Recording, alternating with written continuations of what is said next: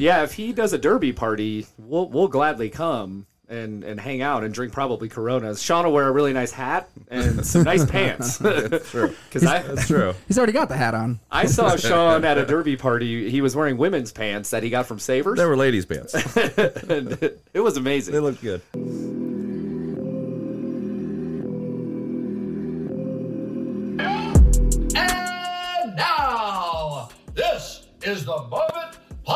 Podcast fans around the world have been waiting for. Sponsored by Glovebox. It's time for the Cease and Desist podcast.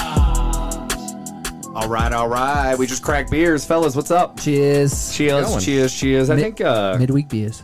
I'm a fan of Coronas. I really am. I've drank so much Corona during Corona, and that's not a joke. That's like legitimately true. I drank so much Corona, I thought I'd be sick of it, but it's still delicious. Are you an extra or a light kind of a guy? I'm an extra guy. Oh. I'm a Coronita. A little bit extra. guy. You are. I like the Do you want to tell that story for a second? That was before we jump hilarious. Coronitas. Ryan had a baby, and what you know any good friend would do would they'd come over, and a good friend would bring food. I brought beers. No, that's and a I brought, better best friend. It's a better friend, and I don't know. I brought 24 or 48 You brought a case, Coronitas, the a whole of case beers. of Coronitas. I remember being at the liquor store, just going, "Why are these so cheap right now?" and so I got them, and then sure enough, pulled a couple beers out, and hey, you want to you want an eight a ounce beer? They fit in your hand like a little baby bird. yeah, it's really nice. You feel tall. The Gordonitas. I don't think I've had a Corona since the beginning of COVID when it was satire to buy them because I'm. Yeah, know, I'm more of a sour beer person.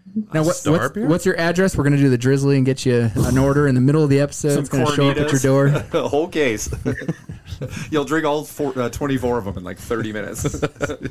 My favorite is probably. Have you ever had delirium tremens? oh, yeah. I have. Yep. Absolutely. That one's my favorite. Isn't it like 12% alcohol, though?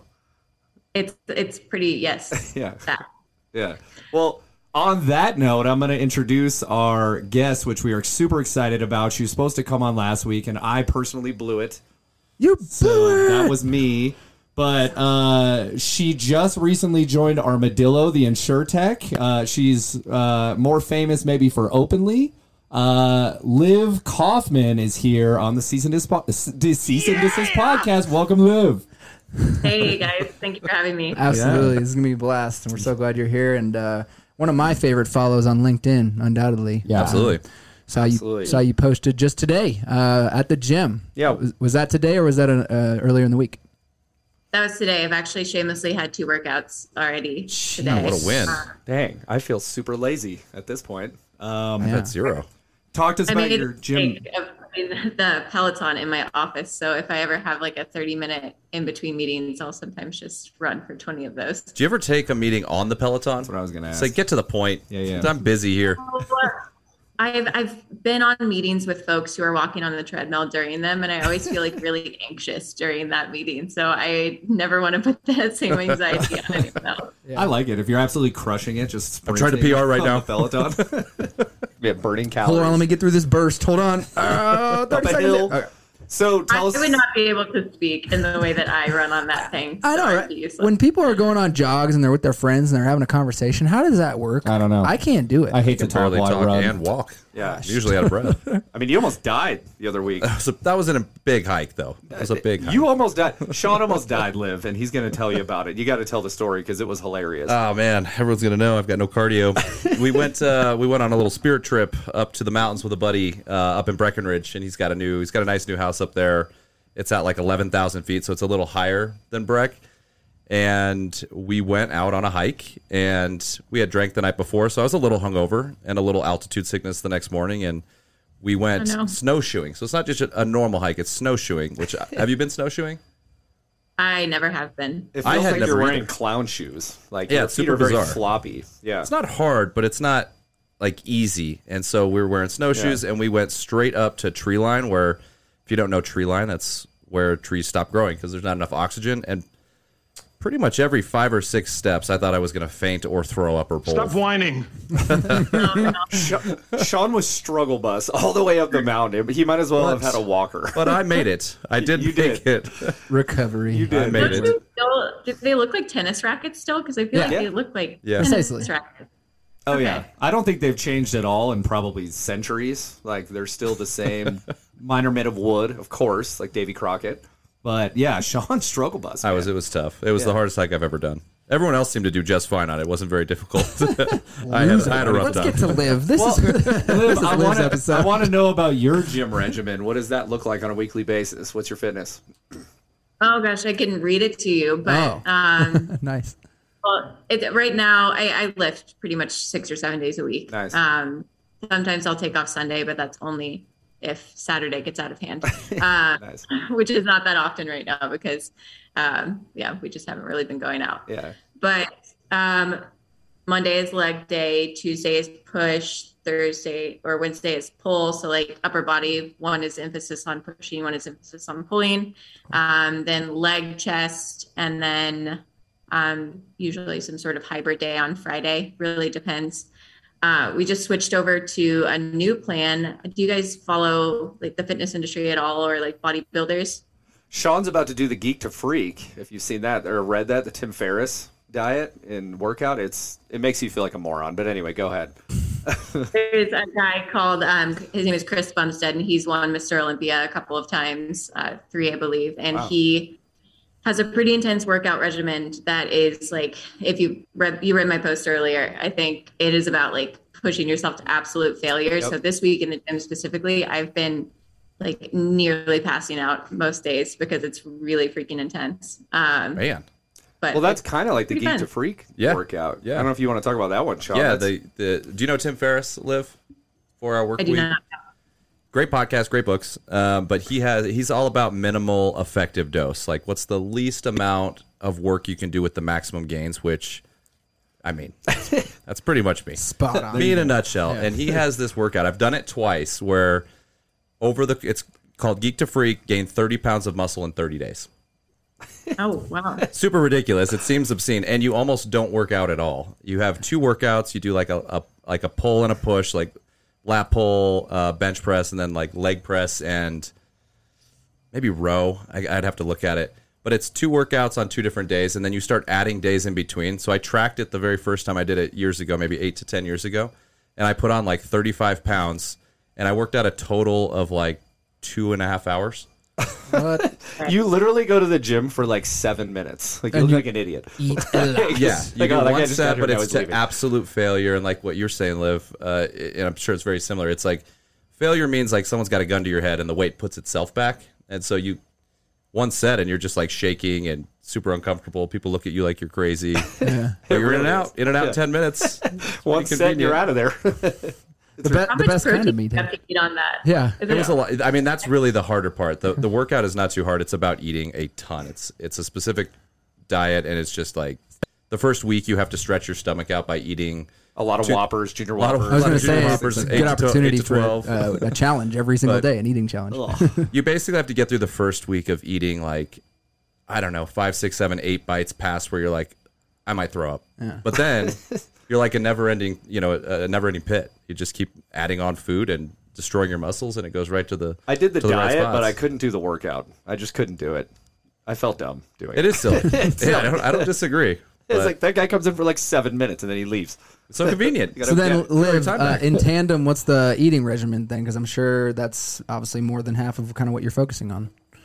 Um, so today I've eaten so far. Oh, breakfast was really difficult because it was like that protein stretch. So there's a 25 uh, gram of protein, like Greek yogurt that you can get, and then I mix in 40 grams of protein into it, and then put creatine and then some sort of rice cake inside of it, crumbled up, so it at least is a little That's some Drizzle a little steroids. You know. Nice. We never know. That'd be way better.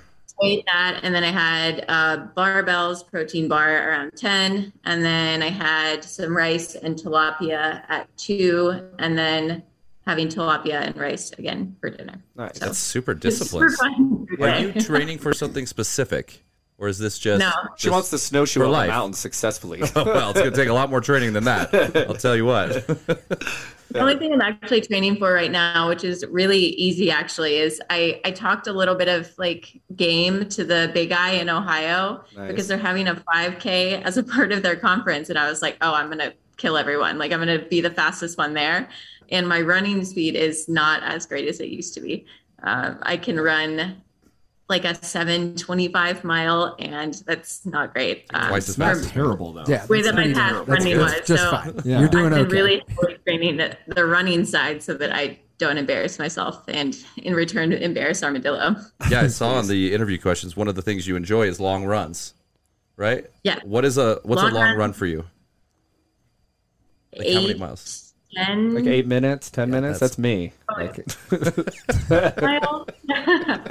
it used to be way more. Um, but I've been getting back into it uh, since I moved to Missouri. There's really absolutely nothing to do here but run and work. So When we were at the agency, I was out hitting the streets often. I was seeing my mortgage brokers. I was getting them to uh, know, like, and trust me. You guys are probably doing the same thing. But what you don't have is a unique way for them to remember you, a unique way for them to refer you business.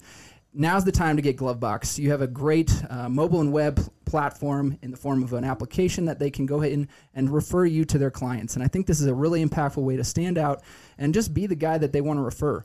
Um, so try out Glovebox. Come see what it's all about. You're going to love it. So let's talk about your career. I would love to start here. Um, you had a stint in Chicken, is that right? Uh, can you tell us a little bit about that? Because that is interesting we have to start me. there. What you don't know about Liv is she had a stint in the chicken industry. So I, I did, yes. Um, so I started my like working career at age 14 um, in the state of Indiana, where I started working. You actually have to go and get a special permit when you're that young if you want to work. So I made my mom take me to the office. She had to sign it, and you were only allowed to work like X hours a week um, at that age threshold, which makes sense. yeah. Uh, but I got two jobs like right off the bat. One was at a donut shop and one was at a chicken restaurant. Um, the chicken restaurant was really interesting. It was one of those like southern, they serve everything country style. So I would literally come home just like caked in mashed potatoes because I'd been like dipping mashed potatoes and chicken and dumplings and green beans for hours. Um, but. I got free food. You So, enjoyed it. yeah. Nice. um, you actually made a ton of money there. I like as a kid, I would come home with like sometimes six hundred dollar weekends wow. um. Nice. because it was twenty five dollars a plate. You would get like a thirty top of people, and they would have automatic gratuities. is not so Why did you ever leave? Yeah, That what? That sounds like a dream job. Free food. I'll take that right money. now. That's more Cash in money than we're making right now. so Yeah, it was awesome. Uh, I enjoyed it. I've always really just liked working um, and being busy, so it's been fun. nice. Let's talk about your entrance into insurance. How did you fall into insurance? because nobody goes in intentionally. So how how did you get pulled in or fell in? Tell us about that. So um, when I was actually looking at this question, I like took it a step further back, and I hadn't actually made that connection until I was really thinking about this. Um, and that's funny because every time I get on a call with an agency, I just make them tell me this answer. I'm like, "How did you get here? I want to know like this piece of your story specifically." Um, but I started out actually in like the vision insurance space. Um, while I was in college, I started working at an optical shop. Um, so I did some of their claims filing, I did the benefits piece, and then I helped um, inside of the office operations. That eventually grew into me working for a company called Warby Parker in the nonprofit side of their business. So I was helping grow and scale their retail stores, but also grow and scale the diversity elements and the 501c3 give back initiatives that they had um, inside of those retail locations but I was not as insurance evolved uh, involved. Um, but while I was there, my best friend at the time, John Hoyt. Uh, hi, John. If I you're know listening. Jo- I know John. I've met John numerous John times. as well. Yeah. He um, he's one of my oldest and dearest friends. Nice. He pulled me into the independent side of the industry. He was leaving a 11 year stint at Geico to start a small independent agency with um, a large aggregator partner that we had at that time. And he, being fully candid with you, convinced me to do it while we had had like six white claws in his hot tub at his house. Yeah. Um, That's quite the interview process. I'm going to need you to drink these six white claws and hop in the hot tub, and we're going to chat. Smart, actually. I like that. he, Get settled in here. Yeah. Yeah, he was like, I know you know nothing about this industry. I'll pay to get you licensed in the P&C space. Just please quit your job and do this with me. He was really terrified to kind of leave the corporate space and do something from scratch. So I told him I would do it. Um, That's awesome. and then we, I got licensed. That only took two weeks. It's actually not very hard. Yeah, it's really weird. Uh, License in three Pretty days. Super easy. Yeah. Yeah. Um, we entered a period then where we were sitting on the floor of a co-working space just kind of waiting for carrier appointments to come in um, so that was when i first started to love the carrier space because there was literally nothing to do but read underwriting guidelines which is so boring but i did that i learned the ins and outs of the independent side we grew that agency and then moved to dallas texas to help um, i think you know our friends at quantum Yep. Yeah. Yeah, Um, that's where we met John when he was at Quantum. So Yes, yes. Um, we we went to kind of help them facilitate and grow their call center in Dallas, um, and from there, I went to Openly, as you know, and then from Openly, I could talk for an entire forty-five minutes about what I learned at Openly. yeah, Um, coolest experience ever, greatest people, love that company. Um, how then I found how big here. how big was Openly when you went there? Like how many employees did they have? What employee number were you? Do you know? Thirty-two, Nice. I believe. So that yeah, they would- were still pretty young at that time. Yeah, I was number three or four, depending on how you look at it on the business development side. So the agency growth and operational piece that I got to help build and kind of facilitate in the partnership space went from four people to I think 26 of us in the agency relationship side when I left, which was a lot of growth. How hard is it to walk into an agency and pitch them a new carrier? Like, what what was that like? Because I mean, agents are creatures of habit. That's just how it is, right? They're like, yeah, I don't really like stuff new. You know, I like my my normal carriers. So, you guys being the new kids on the block, how hard was that to kind of go in and pitch your guys' product? It was really easy. I was gonna say, I was gonna say it might be. You know, it's it's new and exciting. I exciting. bet not for most carriers, but for openly specifically when you, Yeah. when you're using New kid on the block. you know, I don't want to say any carriers' names, but some of these old quoting systems, and then you see that you're like, wait Some a of them are amazing. What did you just Sean. do there? And if you have a legitimate brand that you can actually leverage, because then you can point to the client and say, like, "This is a cool company, I promise." yeah, I can think of one of our carriers. Remember quoting their uh, fire dwelling product, and it was literally like doing a DOS. extremely difficult crossword puzzle, and not successfully. It was like They act like they don't want this business. they've made it so extremely difficult. So, Um, and it probably helped that you guys were just just home. So it was kind of an easy product to uh, get agents to pivot into. But yeah, I can see that being a bit of a challenge, but maybe it wasn't. that was the only pushback was that it was monoline. Right. Um, but we, we had our objection handling questions and statements that we would put into place there. Yep. And there, I, I got dished out a couple of no's. Um, the no's were largely from like large digital agencies who needed more in-depth integration, so we just weren't ready for. Yep. Um, or state footprint because Openly is only in a number of the states. So that was another area of kind of growth objections. But it was it was honestly so fun. I, I if I am counting correctly, I think I onboarded somewhere between like five and seven hundred agencies while I was there. Um, Wow. So One call close. I hope you kept your stock for sure because that stock is going up. oh, thank God. Perfect. Perfect. What Yeah. um when you walked into the industry, did you have a specific skill set that you really wanted to work on and like kind of wanted to leverage and you know kind of take off with, or kind of how did that work? The industry was a little bit hard for me at first because I was so people oriented and everything that we were doing was virtual and all of my professional experiences had been face to face.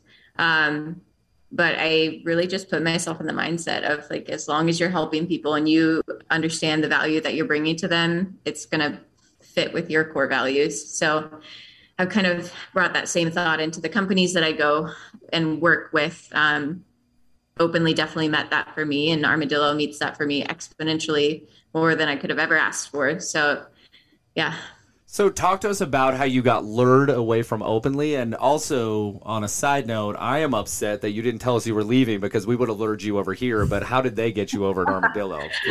Yeah. Oh, it was an accident. Um, They got you in a hot tub and gave you seven Trulies. and so, do you know uh, Coverager, the folks over there? yeah, yeah. Okay. Well, I think it was Shefi that wrote an article about armadillo. And I like to be an advocate for the space and really make connections where it makes sense for the agency partners that I'm working with. And I always like to know where to point them. Um, I try to point them in your direction wherever I can, but uh, everyone has you at this point. So I, I don't really get to have that conversation anymore. um, but yeah, I, I read about armadillo and I was like, that's really cool. Um, home warranty sucks. Yeah. It, it just flat sucked.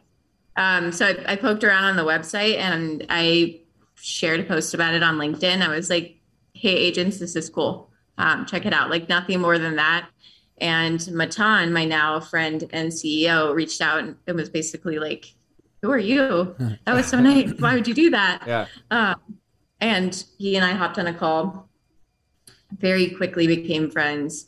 Um, I caught the vision of what he was doing pretty quickly, and at that point, I had absolutely no intention to leave, and that wasn't on my radar or agenda. But as I got to know him, I started to hear about like what was going on, and I wanted to help, and I kept making introductions, like to some of my partners for him, and it just it was all going really well. I knew that he had big visions, and um, we got to have dinner while I was at home for the holidays. And I met with him and his co-founder Lanston, who is he's exceptional. He's founded two really successful companies, one in the extended warranty space, uh, ServiceNet, which was acquired by AIG and is now a multi-billion dollar revenue company. Uh, Wow. He also founded uh, a company called PetFirst, which is now MetLife's proprietary pet insurance company. So as soon as that acquisition was done, he started working with Matan. Um, so really good batting average on companies in this space. And he also has had two Derby winners. So I think that his luck is really good. Wow. Um, He's on a run. No pun intended. Yeah, He- for sure. Out of his 16, I think he said he said 16 that have run. Um, but yeah, so I, I trust him. I trust Matan. We're building something really cool. So it just felt like the Anybody right gets to go to the So Derby. yeah, if he does a derby party, we'll we'll gladly come and and hang out and drink probably Coronas. Sean will wear a really nice hat and some nice pants. true. Because I That's true. He's already got the hat on. I saw Sean at a derby party. He was wearing women's pants that he got from Savers. They were ladies' pants. and it was amazing. They looked good. Um, You have to drink mint juleps at the Derby. There's no other way to do it. Yeah, I'm from fun. the Louisville area, so it is our holiday. So, um, kind of switching topics for a second, you talk about the the buzzword of embedded insurance and kind of how that's being uh, portrayed now in our space and how it's being utilized and uh, included in, in various places. How is that going to work for Armadillo, and where do you see that being a piece of kind of your selling feature and where you guys are at? Yeah. Um, talking distribution and betting, we have a couple different buckets that we play in. Um, we have the independent space, of course. We also have the real estate space, um, and a little more context on the product, which would probably help. Yeah, um, certainly. get this piece. Home warranty was invented by real estate agents um, like 50, 60 years ago because they kept getting stuck with really large bills and liability issues when something bad would go happen, uh, bad would happen with the home. Um, so they created a product to kind of alleviate some of the costs for the consumer, but also to protect their E and O. So the real estate agency's E and O is definitely protected a little bit more when a home warranty is placed on a home purchase contract. So they advocate for them, um, even though the ones that are out there are kind of iffy from a coverage standpoint.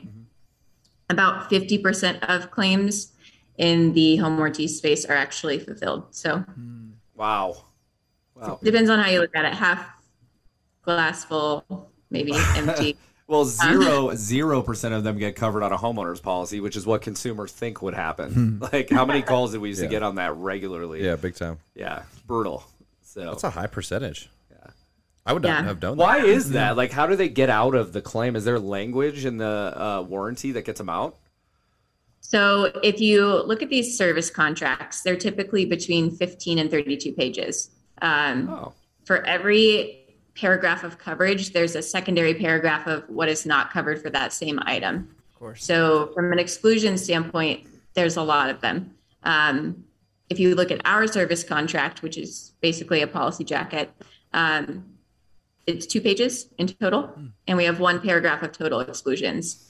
So over 80% of what is typically excluded on these policy forms is not excluded on ours. So from a base level policy standpoint, we are exceptionally ahead of the game. But from to your original question, embedded insurance technology, we just hired a new CTO, which I'm really excited about. Um, he is going to really, really give us a nice advantage from an embedding standpoint. We already have a lot of the things that you need to do stuff like that, like your APIs, your quoting. We already make these really awesome, uh, like custom partner links for every independent agent that we have. Yep. So uh, we're allowing them to kind of embed those things inside of their process. I shamelessly spend a lot of time writing CRM copy for my agency partners so they can automate campaigns they can put things in their already existing book of business they can automate those processes and we feed them back to um, a co-branded effectively direct to consumer purchase path but it feeds to their book of business. And if a consumer starts on this purchase path if they ever go back to our website from another avenue it's going to direct them back to that partner so that they get that business because they were initiated from them. Um, so on the independent side, we're doing a lot to embed inside of their process. Um, but embedded insurance as a whole, are you speaking more to maybe maybe a specific like niche of embedded insurance? Because there's a lot of different areas Yeah. we can Is talk there about. a way? Is there a way to embed it at the carrier level? So you guys are almost an endorsement on the policy, which would make it obviously uh, even more frictionless for the agent.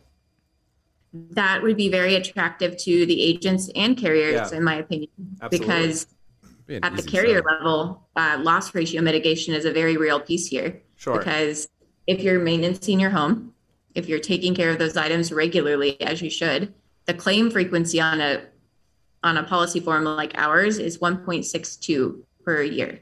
So that's a lot of claims. That's way more than the homeowner's insurance experience Right. is. And if they're maintaining their dishwasher, I just pointed at mine, not that that matters. Um, Nice. you're, you're not going to have a water loss claim in a couple of years that could have been mitigated.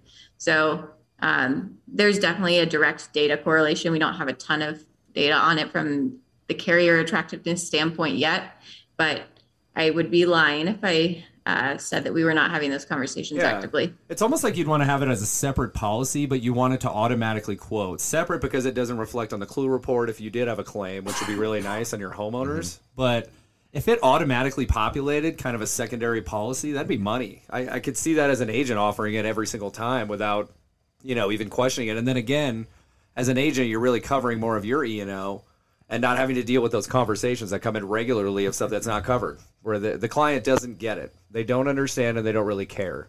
So I, I Yep. need to think from the carrier level, it would allow them to create a lot, um, you know, better um, experience for their agents, and thus trickles down to the client. To me, Absolutely. So- um, we totally agree with that. And we look forward to those future partnerships when they happen. well, if you need me to jump on a call with some carriers, you know, I've got the script figured out. There we go, we're done. So You know, carriers, they move so slow. From a uh, agent's perspective, what's the point of sale for to in, interject the home warranty part of the process? Is it after submission of their home policy, or kind of when do you recommend they speak about the home warranty piece? The agents who are doing it really well right now. Um, and we're still in testing grounds with a lot of these agents. We didn't really start engaging these partners heavily until I joined. So two months ago. Yep. Um, so to, we're in like 10 different pilots on different things, learning a lot of different elements inside of the agency space, large and small.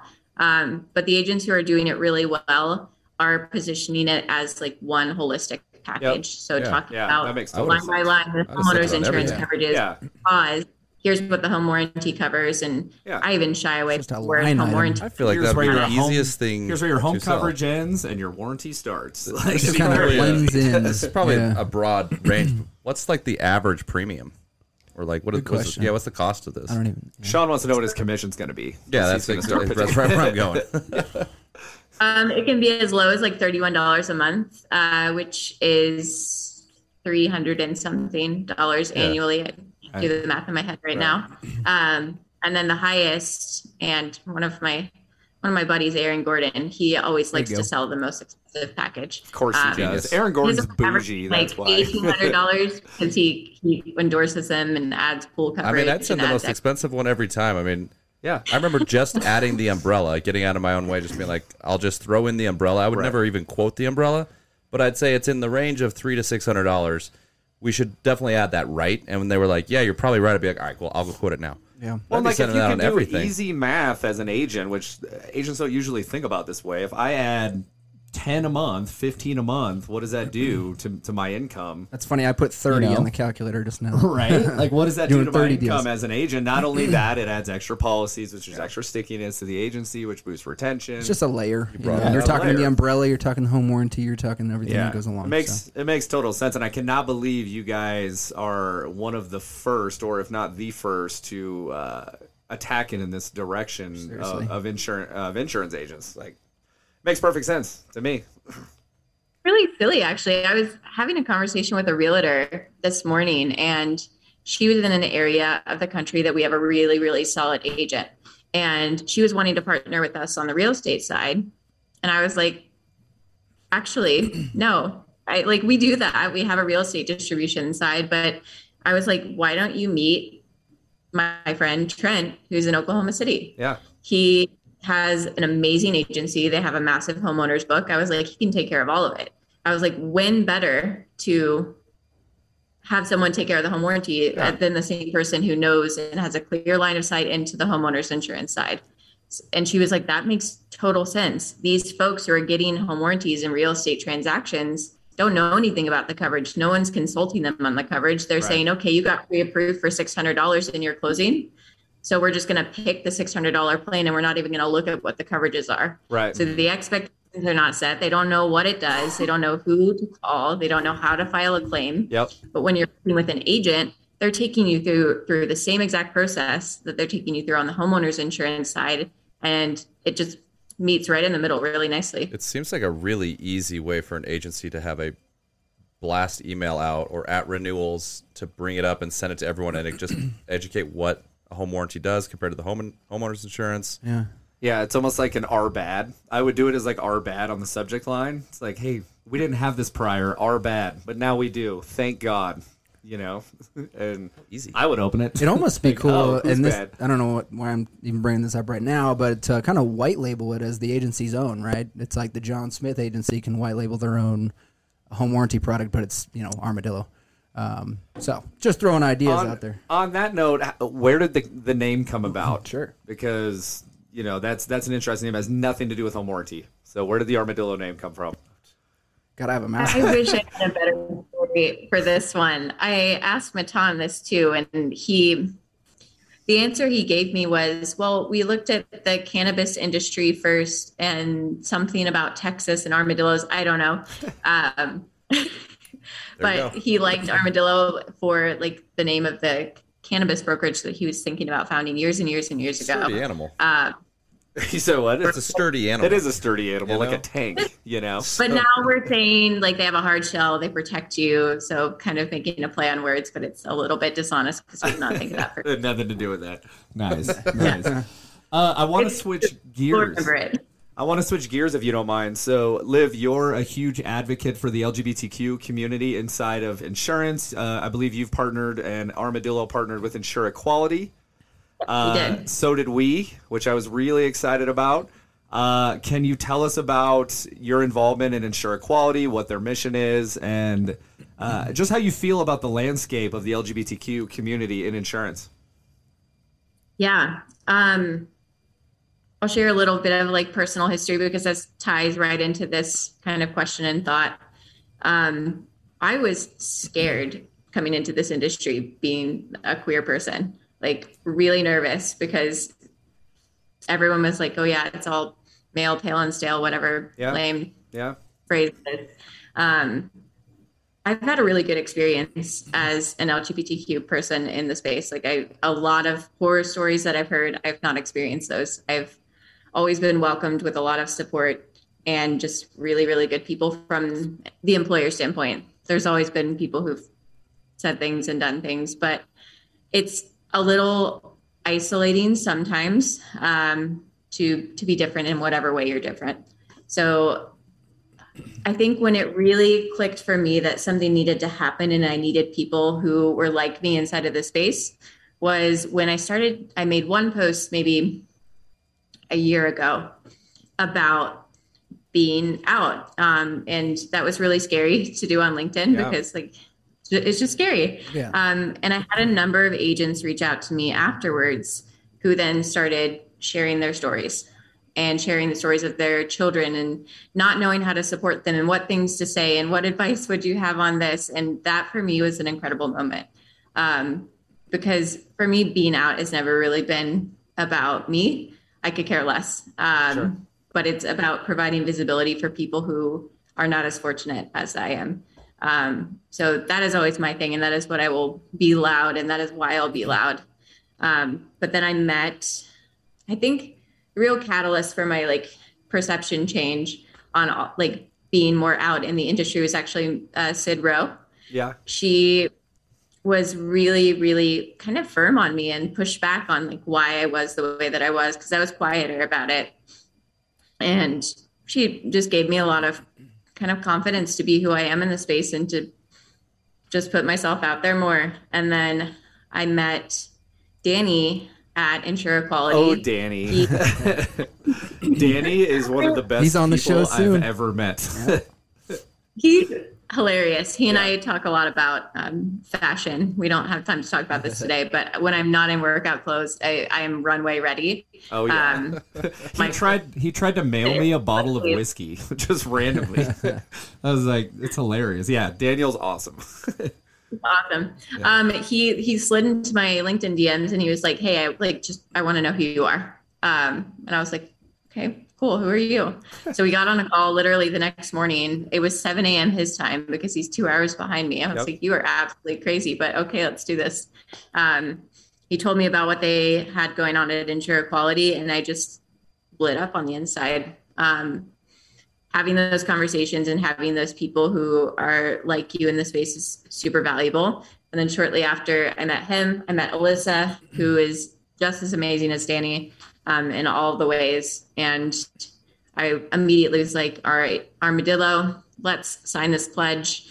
Um, and a conversation that Matan and I even had before joining was like, these are very real parts about me. Do I have the autonomy to be who I am and Sure. say what I care about and talk about what I care about outside of the context of work? But like, I was like, is Armadillo always going to support this part of me? Yeah. And the answer was, there, there's other ways to do that. Um, so we signed the pledge. Um, I also am a ambassador for Insure Equality, so I'll be helping get the, helping them get some money here down the line soon. I sure hope. yeah. Um, but I, I love what they're doing. It's really powerful, and I'm excited to see it grow and for some really cool accountability to just continue to grow in the space.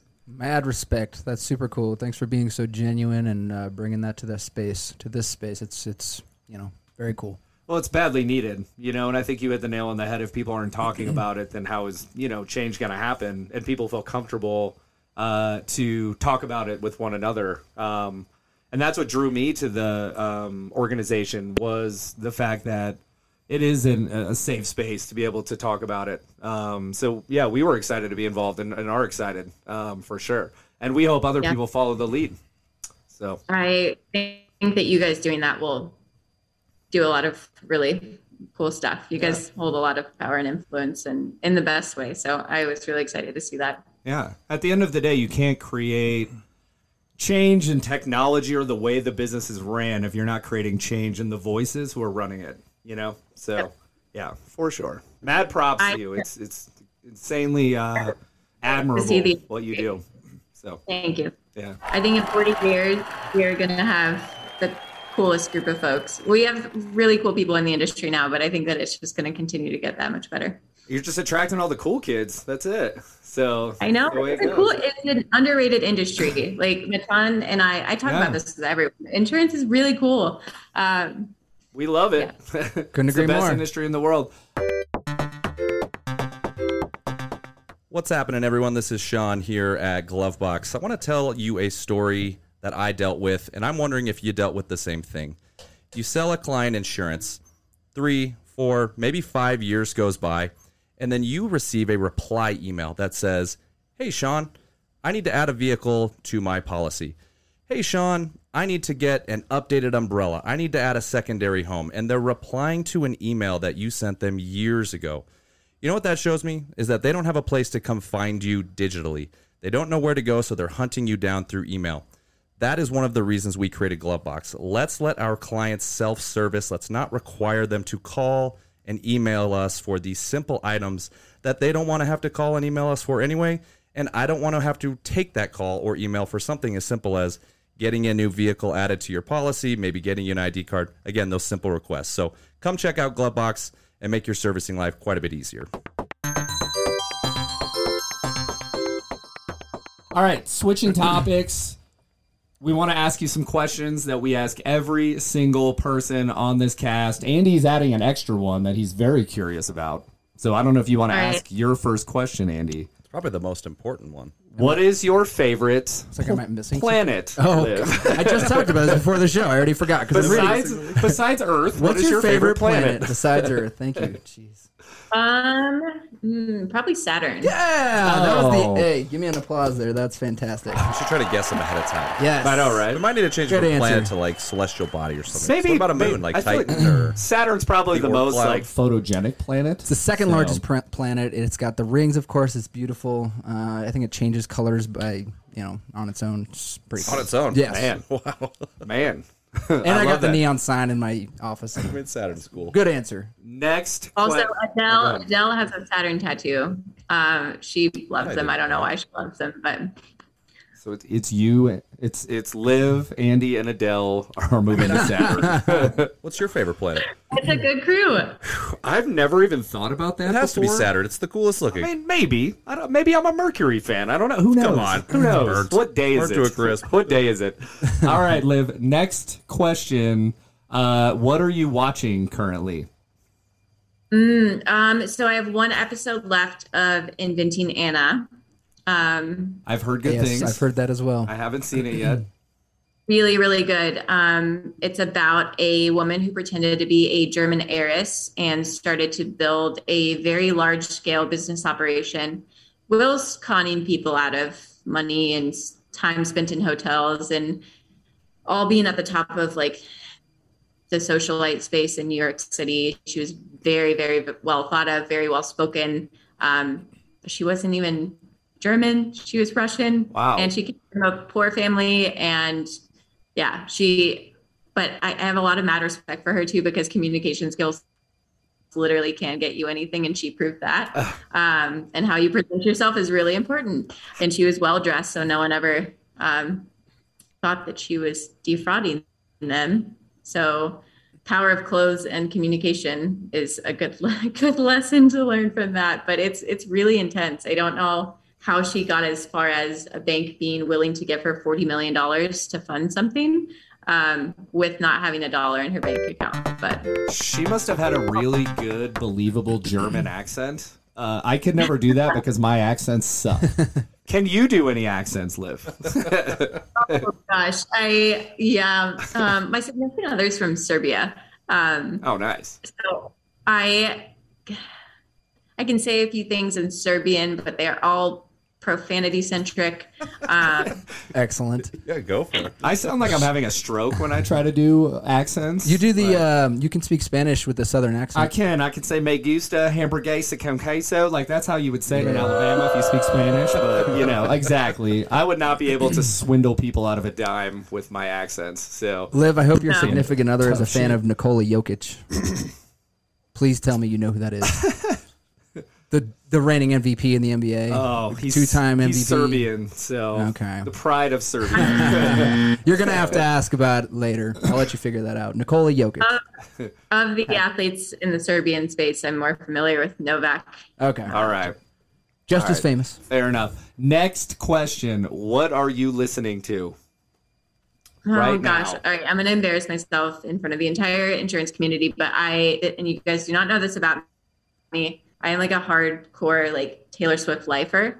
Um, I Logan. love her deeply. Nice. go. What's your favorite Taylor Swifty song? T Swift. That is an impossible question. Oh, you celebrate her entire collection, is what you're saying. I I drove for nine hours on Saturday and I made it like nearly through the discography. Um, Nice. I thought you were going to say nine Nice. hours to like go get a CD that Yeah. was like on back order. Concert. A compact disc. Lo and behold, you can get it all digital. Damn it. All right. uh, Like, what do you So listen to it Taylor- on though? Good. Good answer. What What's your music app of choice? Spotify. No Napster. It's actually. I got rid of Napster. Oh. I did it. It's happened. The only reason I got rid of Napster because Napster was better than Spotify, In my opinion, but the Tesla only has Spotify. There it is. Forced I your made- hand. I made the switch. Really forced you. Next question, Liv. What are you reading? Besides underwriting guidelines. I don't do that anymore. um, I just reread something. Um, do you know the soccer star? She's retired now, Abby Wambach. Of course. Of course. Okay. Her wife is Glennon Doyle, who is a author and speaker and podcaster, and she's amazing. Um, she has written a few books. Uh, her most re- recent publication was a book called Untamed. It's exceptional, um, and I've read it twice, and I just finished it for the second time. Cool. Love it. Love it. Do you now do you read it or do you audiobook it? I I can't audiobook. I can't audiobook. I love audiobooking. Me too. I can read twice as fast than my normal reading. So it works really well. all right. Next question. Uh, Who are you cheering for? In And it's life, as broad Yep. as you Yeah. want Whatever you make want. it. Whatever you want. Yep. besides the armadillo, who are you cheering for? And the animal, not your company. What's the Tony Phil? well, I was cheering for the Cincinnati Bengals. That did not go all right. my That went well Uh, for the most part. Let well, and my bracket is was really bad. I had the University of Kentucky winning. Um, Ooh, that was your first mistake. That was rough. Yeah. Never do that. I started cheering for them when I was five. My dad was a UK fan, so I was just like, I want to wear a blue shirt too. Um, so we'll help I you out. We'll a- help you out there. Just switch the the U and the K and Yeah. put KU. We'll and get you a Kansas jersey. You'll be in better shape. Watch those memories right away. So. You, uh, you won't be representing Missouri Tigers anymore, and uh, you're gonna be out of out of Missouri. Go Mizzou. Um, yeah, I'll I'll be cheering for the Mizzou tennis team in their match that they have tomorrow. Cool. Awesome. And so I uh, on just kind of one more question. I know you like martinis, and I love that about you. And we are going to be going out to happy hour, and we're going to have a few. you dirty, love martinis? mar- dirty martinis, right? order order your should've started martini. with that for how, Ryan. how do you order your martini? What do you What do you got? Um, dirty gin, two olives. Ooh. Do you have a specific gin? Do you like Tanqueray? What do you like? I really, I am not a gin snob. I love gin, but I've been scrutinized for not really caring because I'll order a well martini and not care. Um, You know what? We love that about tough you, one. Liv. You'll really go had a lot of well, no problem. Gin is kind of like pine needles, right? I've never had a gin martini, but they're Yeah, better. well, I do we go out love with Liv, martinis. Yeah. All right. Gin just doesn't hurt my stomach. Um, so I really like it. You're just not drinking them fast enough. That's why. Yeah, they they should hurt your head, not your stomach. So, um, Bring one every 15 minutes. last question for Liv: What are you investing in right now besides openly with your stock? Yes. Openly stock. Um, to be honest, I emptied my Coinbase like, Like a, a while genius. ago Oh, before smart. everything. Did you move over to Doge? Are you a Dogecoin No, millionaire? like no, I just like flat was like no more crypto. No more crypto. um, Smart. my my answer. let's see, you're my, my uninvesting in. hippo, my hippo stocks are not doing great. Yeah, I read a post the other day. Some agent was like, uh, "Invest in InsureTech." They said, it "It'll like, be great, dot, they dot, said. dot. like woof. Honestly, most of my like financial investing in assets, I just pay someone to do the guesswork for me, so I don't really Smarter have people. as much. Yeah, that's probably We should probably follow that advice. a advice. better decision. when you leave us up to our own devices, we invest in. all of the bad stocks. What you should do is you should follow what we invest in, but the opposite. So if we get out, you get in. That would be really good. I feel Like you'd make a lot Yeah. of money doing that. I mean, I'll throw some dollars at you guys if you guys are taking Here we go. small amounts of funding. I don't think anybody wants to go IPO right now. No. Heck no. That'd be wild. Well, Liv, we want to thank you so much for being on the Cease and Desist podcast. It was long overdue. Uh, shout out to Armadillo. Shout out to Openly. Uh, you're one of the pioneers of the industry, of the you know the cool kids is what I said. Uh, we So- love what you do. We follow your your. I follow your LinkedIn because Because I'm not really good at anything else, but Andy loves Twitter. I do. Twitter's the best. yeah. I, I would assume you're on Twitter as well. I only follow two people on Twitter. Um, Is Andy So one of them? Twitter- Do you follow Andy? You probably should. Probably should. He's a good no, follower. and I only I downloaded Twitter to follow Euphoria hashtags during last season of Euphoria, and that was why. Our Gen Zers in the room are loving that. I right love now. Euphoria too. Which so have you guys all three seen Euphoria? Yeah. It They're makes all me scared. Scared for for my kids though. Yeah. Like, Every time they- someone says that, they say that, and I'm like, I'm not gonna like- watch this. it's more of the partying and the drugs. bad I'm like they're like 15. Come on now. It's happening younger and um, younger. I guess we sound. Older and older for saying that. Well, Liv, thank you so much for joining us. We appreciate you. Cheers to you. Yep, That was fun. absolutely, and thank you so much. Thank you, Liv. Have a lovely day.